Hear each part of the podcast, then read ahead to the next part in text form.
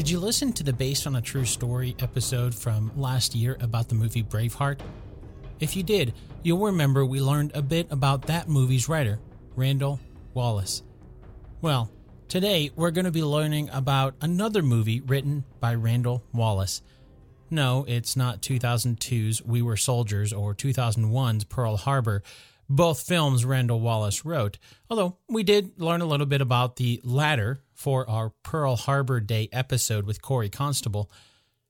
After he finished up Braveheart and a made for TV movie called Dark Angel, Randall Wallace adapted a book from the 19th century author Alexandre Dumas for the big screen. In addition to writing the screenplay, Randall's directorial debut was for the film named after Dumas's book of the same name, and the movie we'll be looking at today, 1998's The Man in the Iron Mask. I'm Dan Lefebvre, and this is based on a true story.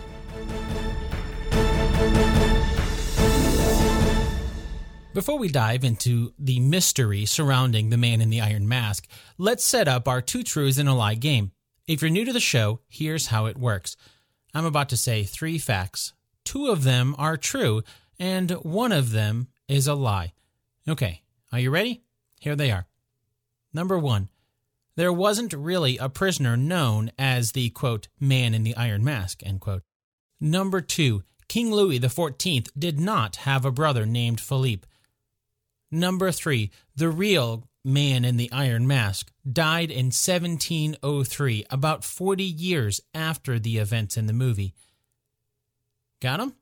Okay, now, as you're listening to our story today, you'll find the two facts scattered throughout the episode somewhere. That means if you reach the end of the episode and you've only noticed two of the facts, then the third one's a lie. It's a simple process of elimination.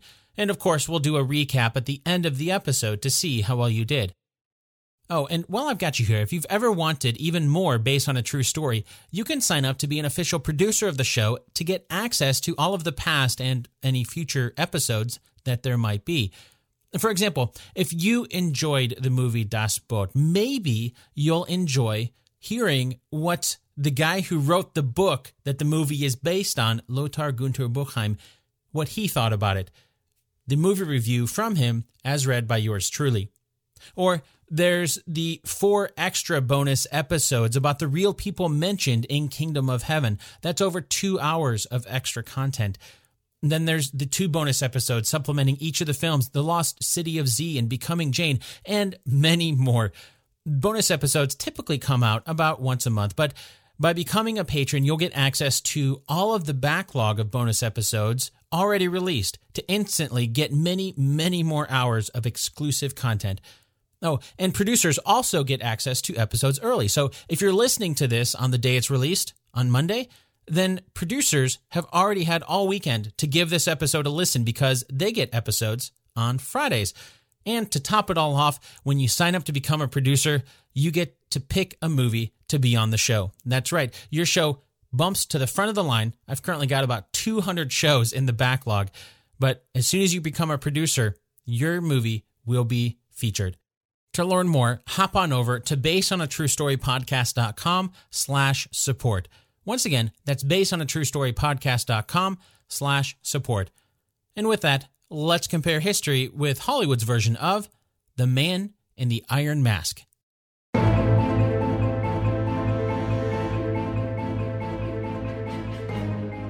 The movie opens with a voiceover from Jeremy Irons' version of Aramis. As he explains, some of what we'll see in the movie is legend, but then he goes on to claim one fact that fact, according to the movie at least, is that rioting citizens of France destroyed the Bastille. And when they did, they found a mysterious entry about a prisoner numbered 6438 9000, the man in the iron mask. That is true. The Bastille was originally built in the 14th century as a fortress to protect the city of Paris from attacking English during the Hundred Years' War. By the time the 17th century rolled around, the massive fortress had a new purpose as a prison. With the French aiding the Americans during the Revolutionary War, along with a regressive tax system that punished the poor much more than it did the rich, the French people were fed up with King Louis XVI. On July 14, 1789, citizens stormed the Bastille during the French Revolution in a revolt against the king's abuse of his power. Today, July 14th is known as Bastille Day or French National Day for that reason. While swarming the Bastille, the rioters found the rather strange entry referred to by the movie. The prisoner number might not quite roll off the tongue for a song like the prisoner ID for another movie set during the French Revolution, Les Mis, but it was a prisoner ID number nonetheless 64389,000. Or at least that's how Jeremy Irons in the movie says it, but read as a normal number, that would be 64,389,000. Now, I don't know how they used to number their prisoners in 17th century France. I couldn't find anything about that, but the first question that I had when I saw that number in the movie was could there have really been over 64 million prisoners? That's a lot, especially since many historians estimate the French population in 1789 was probably about 28 million. Of course, we don't know when they started, and even if they did use a sequential numbering system, but still, that's quite a bit of prisoners if that's what they did. As for the description for this prisoner number, 64389,000, the only description the rioters found during their storming of the Bastille was exactly what the movie says the man in the Iron Mask. The weather's getting nicer, which means now is the perfect time to plan ahead for summer fun. Personally, I'm hoping to be able to visit my family this summer, and that means booking flights as soon as possible before the prices go up. And now you can help ensure your money is there when you need it with today's sponsor, EarnIn. Just download the EarnIn app, verify your paycheck, and watch your earnings tick up as you work access up to $100 a day and up to $750 per pay period so you can start making your summer plans now. It's free and easy to get started. Download EarnIn today, spelled E A R N I N, in the Google Play or Apple App Store. When you download the EarnIn app, type in True Story under podcast when you sign up. It'll really help the show. True Story under podcast. EarnIn is a financial technology company, not a bank, subject to your available earnings, daily max, pay period max, and location. See earnin.com slash TOS for details. Bank products are issued by Evolve Bank and Trust, member FDIC. Thanks, EarnIn.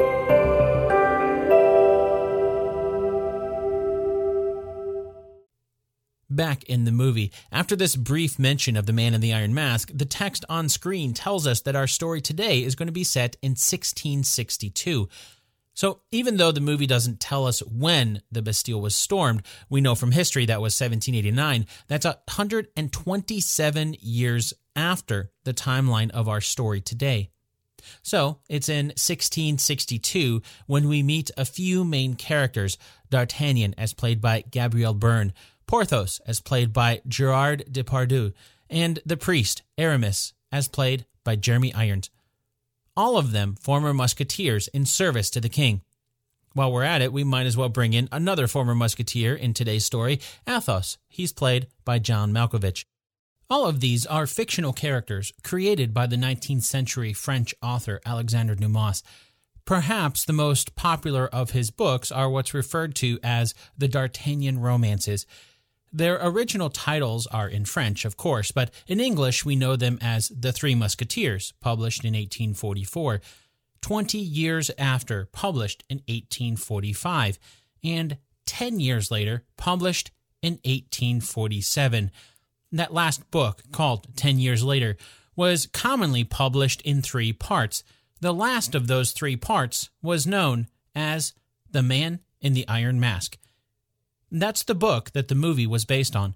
So, for the purposes of our comparison today, that would mean even though the four musketeers we see in the movie were fictional characters, it's not like the movie invented them. They're just pulling from Dumas's novel. Oh, and it's worth pointing out that one of the characters was actually based on reality. That would be the hero of the D'Artagnan Romances series of books, D'Artagnan.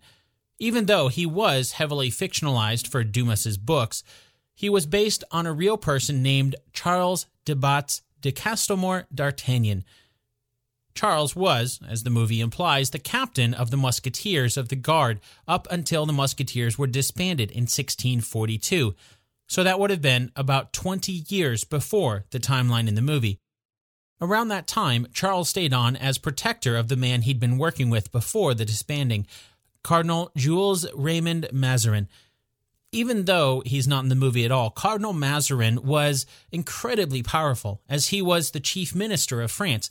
Basically, he ruled France when King Louis XIII died in 1643, and his heir, King Louis XIV, the man played by Leonardo DiCaprio in the movie, was only five years old at the time. Technically, Queen Anne, who's played by Anne Parillaud in the movie, was the ruler up until King Louis XIV came of age. But it was Cardinal Mazarin who basically ruled France almost as if it were a co monarchy between he and the Queen. That lasted up until 1661 when Cardinal Mazarin passed away. So the movie would be correct in not having him there in 1662, but that would also give a little bit of insight into why, in 1662, when the movie's timeline begins, that King Louis XIV would have been coming into power. And there's some rumors that Cardinal Mazarin and Queen Anne had a little thing going on, even to the point of some rumors suggesting that the two had been married in secret. But of course, when it's a secret kept by those in power, they usually do a pretty good job of keeping those things from the pages of history.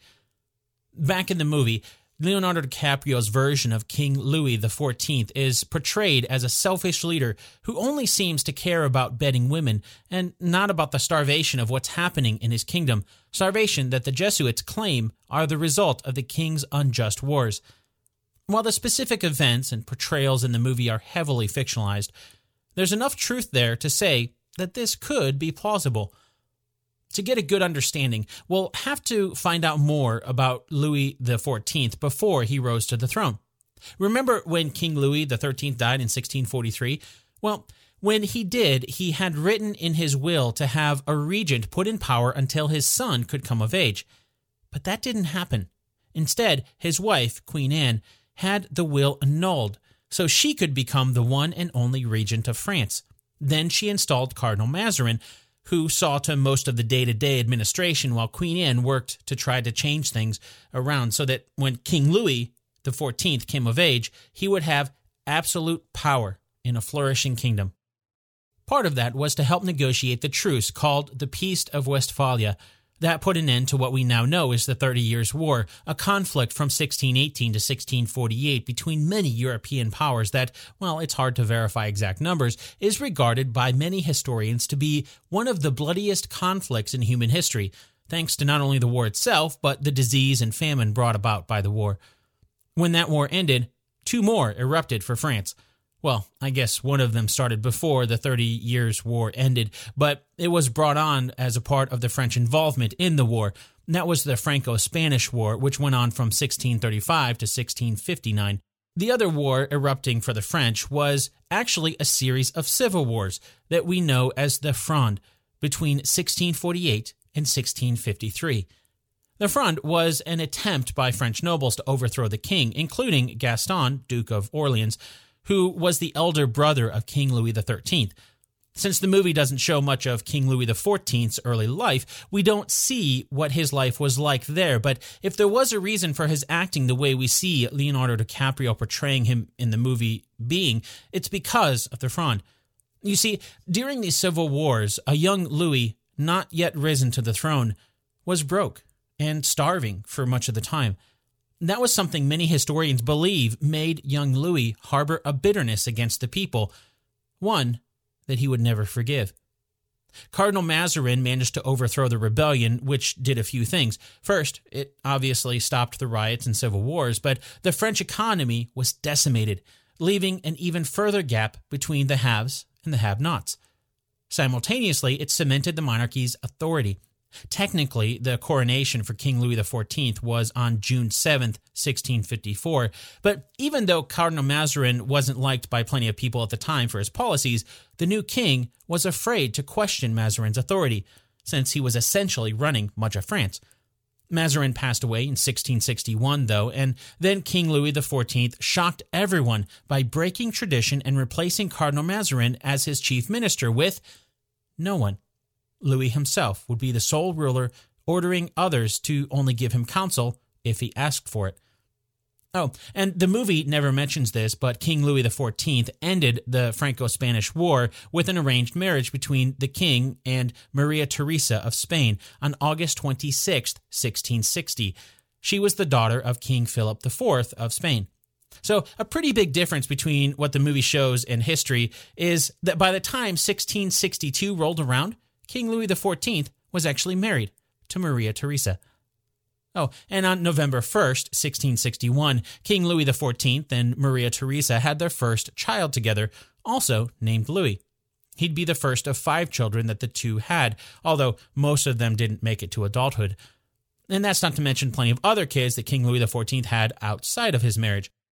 For example, he had another five kids with one of his mistresses named Louise de la Valliere, we don't really know exactly how many others there were, but we do know there were quite a few other mistresses we know about, and surely more that we don't. It seemed that while the movie didn't show Leonardo DiCaprio's version of King Louis XIV having kids during the time of the film, or even being married, the whole idea of his loving to seduce women was true. And since he was the king, I have a feeling his position did much of that seduction for him, or Perhaps a better way of saying that is, I have a feeling all of those mistresses didn't really have much choice in the matter. Meanwhile, the economic situation in France was fairly accurate in the movie. Well, they don't show much of it, but we get the idea that it's not good. And while it was emphasized for the sake of the movie, it's sort of true. After King Louis took personal and full control of the French government after Mazarin's death in 1661, France had a debt of about 60 million livres. Now, it's virtually impossible to calculate that accurately into US dollars since, well, the US dollar wasn't around in 1661. And it doesn't help that there were multiple livres of varying values, none of them really standardized to today's monetary standards, that were used in France up until the 1700s.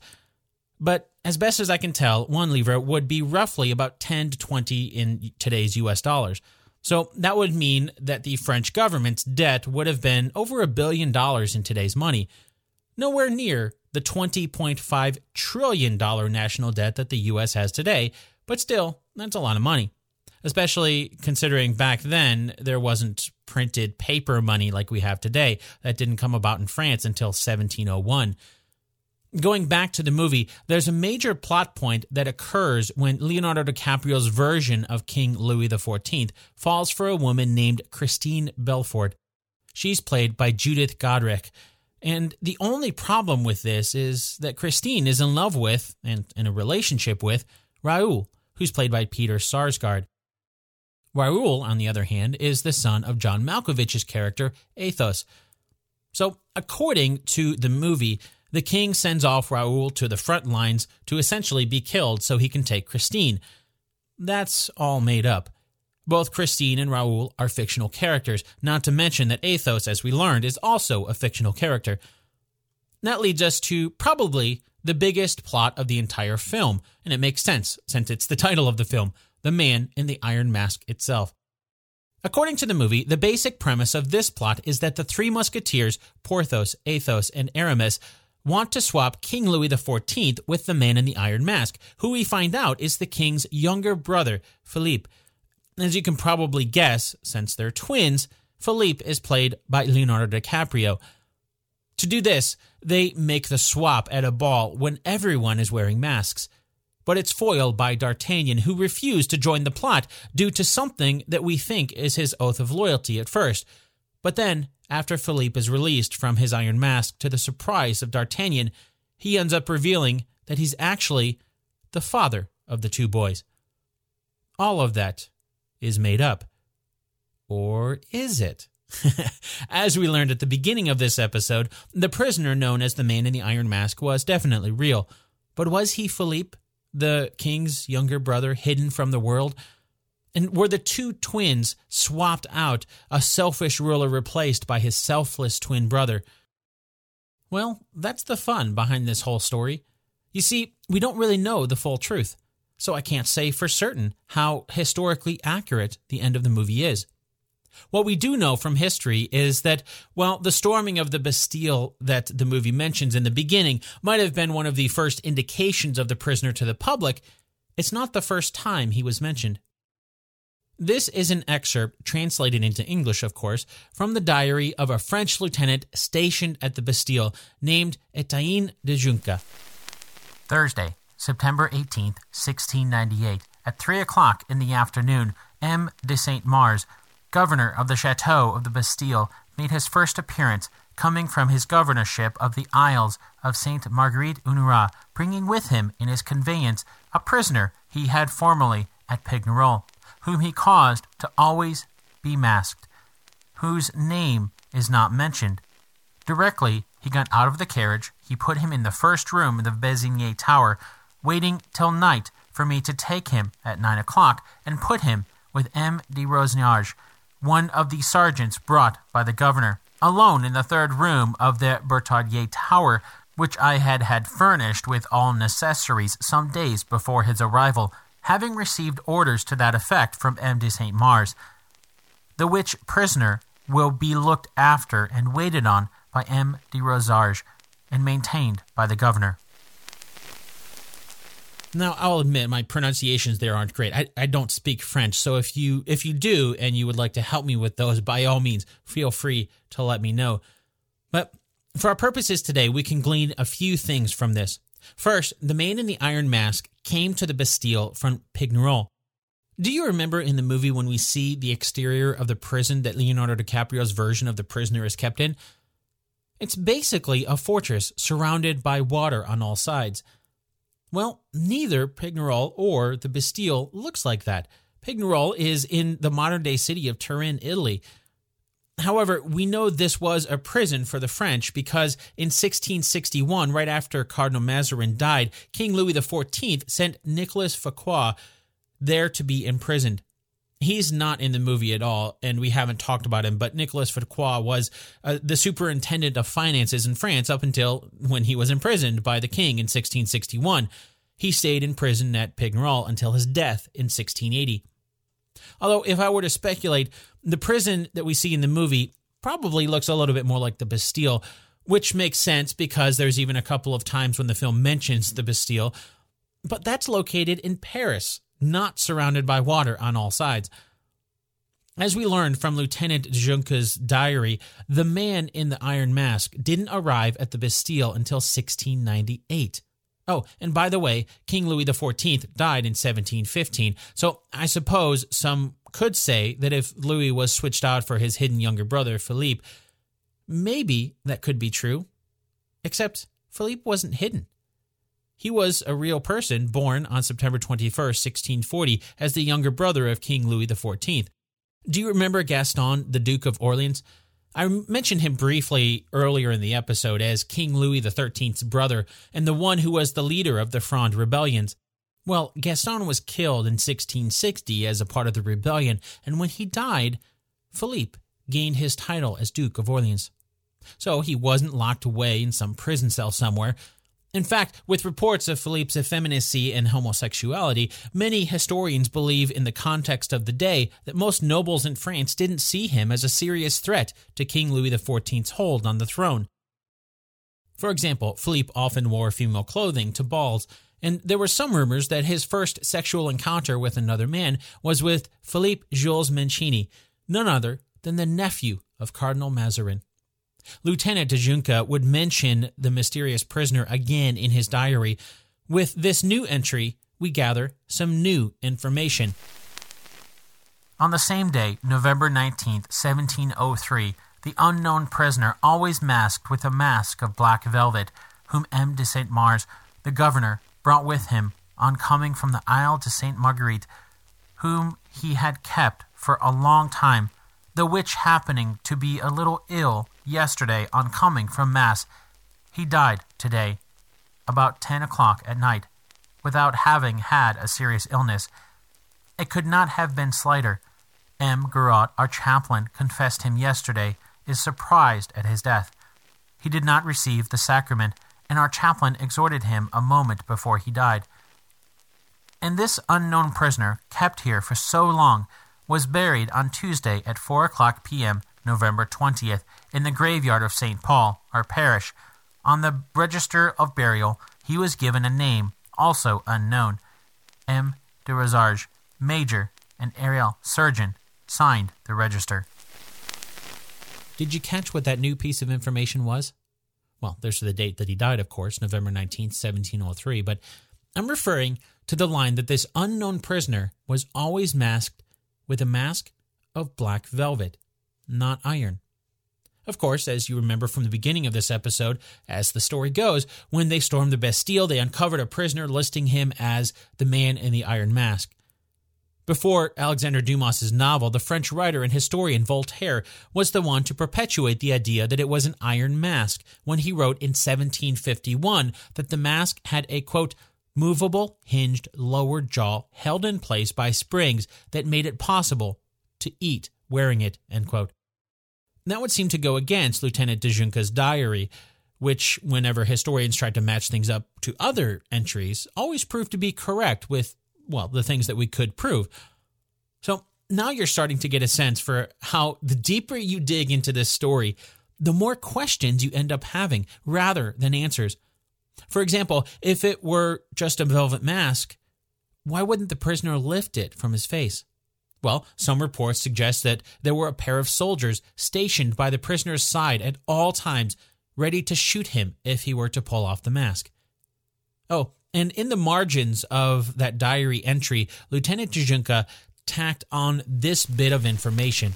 I have since learned that they called him M. de Marchiel on the register, and that 40 livres was the cost of his funeral. M. de Marchiel. That's M A R C H I E L. That's what was on his death certificate. But was that his real name? Maybe, maybe not.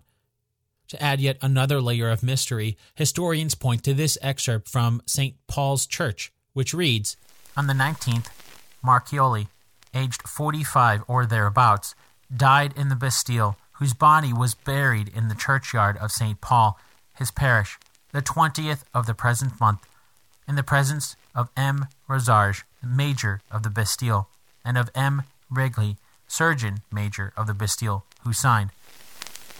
So now we have another name, Marchioly. That's M A R C H I O L Y. And you'll notice that those dates match up with De Junca's diary. Some historians suggest that perhaps this was a misspelling of the name Mattioli, M A T T I O L I. That would be a reference to Ercole Antonio Mattioli, who was a minister to Duke Charles IV of Mantua and someone who we know was kidnapped and imprisoned by King Louis XIV in 1679. that was done for some double crossing that the king wasn't too happy about. Where was he sent to prison? You guessed it, Pignerol. So that line up with Lieutenant de Junca's mention in 1698 that the man formerly imprisoned at Pignerol moved to the Bastille. But King Louis XIV was known to have imprisoned a lot of people during his reign for a wide variety of reasons, pretty much on a whim. So even if the timing lines up for Mattioli, that's hardly proof. Especially since Mattioli died in 1694, or at least that's the date that we have of his death. And of course, we know about the theories that the prisoner was the twin brother of the king, but of course, we already know that's not likely true, as Philippe wasn't hidden from the world. Another possible suspect as to the identity of the mysterious man in the iron mask was a man named Eustache Dauger. Again, we don't really know if that was his real name. Some suggest that perhaps he was an assassin. Still others think perhaps Dogger was involved in some political scandal that King Louis XIV wanted to have extinguished. Many historians say that was almost certainly a false name in a letter written from the Secretary of State to the governor of the Bastille, St. Mars. The order came that St. Mars must be the one to feed Dauger. In addition to that, quote, you must threaten him with death if he speaks one word except about his actual needs. He is only a valet and does not need much furniture. End quote. A valet? But whose valet was he? That's the tricky part. Maybe he was Mattioli's valet, arrested near Dunkirk, as some reports indicate the location of the mysterious prisoner's arrest being. Still, other theories suggest he was the valet for Nicolas Fouquet. If you remember, he was the superintendent of finances who was imprisoned by the king in 1661. Just a couple of years ago, in 2016, historian and professor at the University of California, Santa Barbara, Paul Sonnino, released his book in which he claims to have solved the mystery. That book, called The Search for the Man in the Iron Mask, a historical detective story, is a great read, and I'd recommend picking it up if you want to dive into way more detail than we could ever hope to here. So, who does he believe Eustache Dauger was the valet for? None other than Cardinal Mazarin himself. Summing it all up in an interview for Live Science, Sonnino explained, quote, What I was able to determine was that Mazarin had ripped off some of his huge fortune from the previous king and queen of England – Dauger must have blabbed at the wrong time. He was informed, when arrested, that if he revealed his identity to anyone, he would immediately be killed. Oh, and during the final sequence of the movie, we see the grave of D'Artagnan, who so bravely died at the very end of the film. If you remember, the character of D'Artagnan was the only one of the four main musketeers in the film to not be completely fictional. He was based on Charles de Batz de Castelmore d'Artagnan. Well, the real D'Artagnan died on June 25, 1673, well over a decade after the timeline of the movie.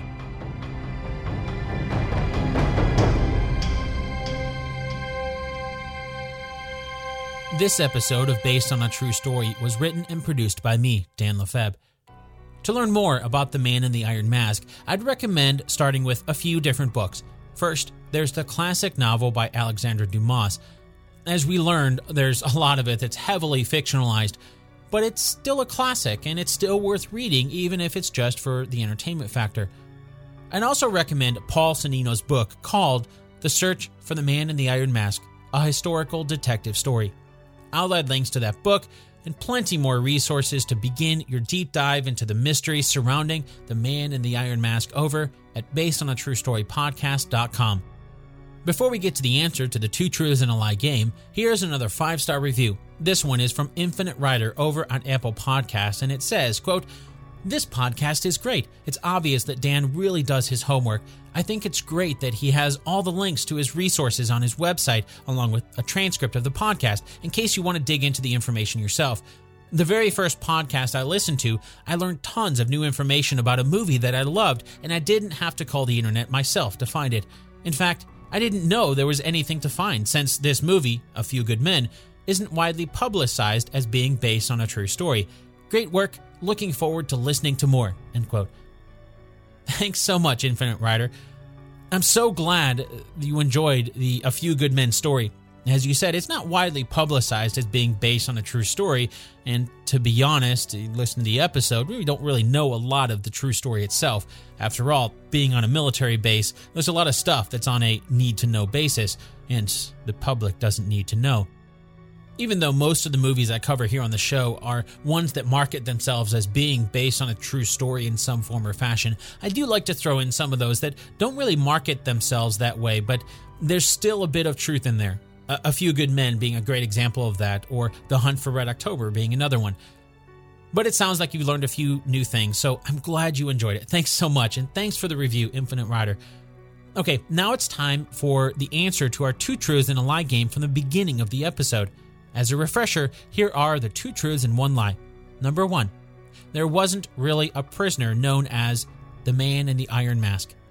Number two, King Louis XIV did not have a brother named Philippe. Number three, the real Man in the Iron Mask died in 1703, about 40 years after the events in the movie. Did you find out which one is a lie? The lie is number one most historians agree that there was a man in the iron mask, even though technically they also agree that he most likely wore a black velvet mask instead of an iron one. What do you think the answer is to the mysterious man in the iron mask? Do you really think it was a valet? Maybe someone who was privy to confidential conversations who just happened to be in the wrong place at the wrong time? Or do you think it was someone more sinister? Either way, consider this your official invitation to join the Base on a True Story Facebook group and share your thoughts with the community. You can also find me on Twitter where I'm at Dan Lefebvre, D A N L E F E B, or you can unlock access to special bonus episodes by supporting the show over at basedonatruestorypodcast.com slash support. And of course, you can find the entire archive of free episodes right now over at the show's home on the web, basedonatruestorypodcast.com. Thanks so much for listening, and I'll chat with you again really soon.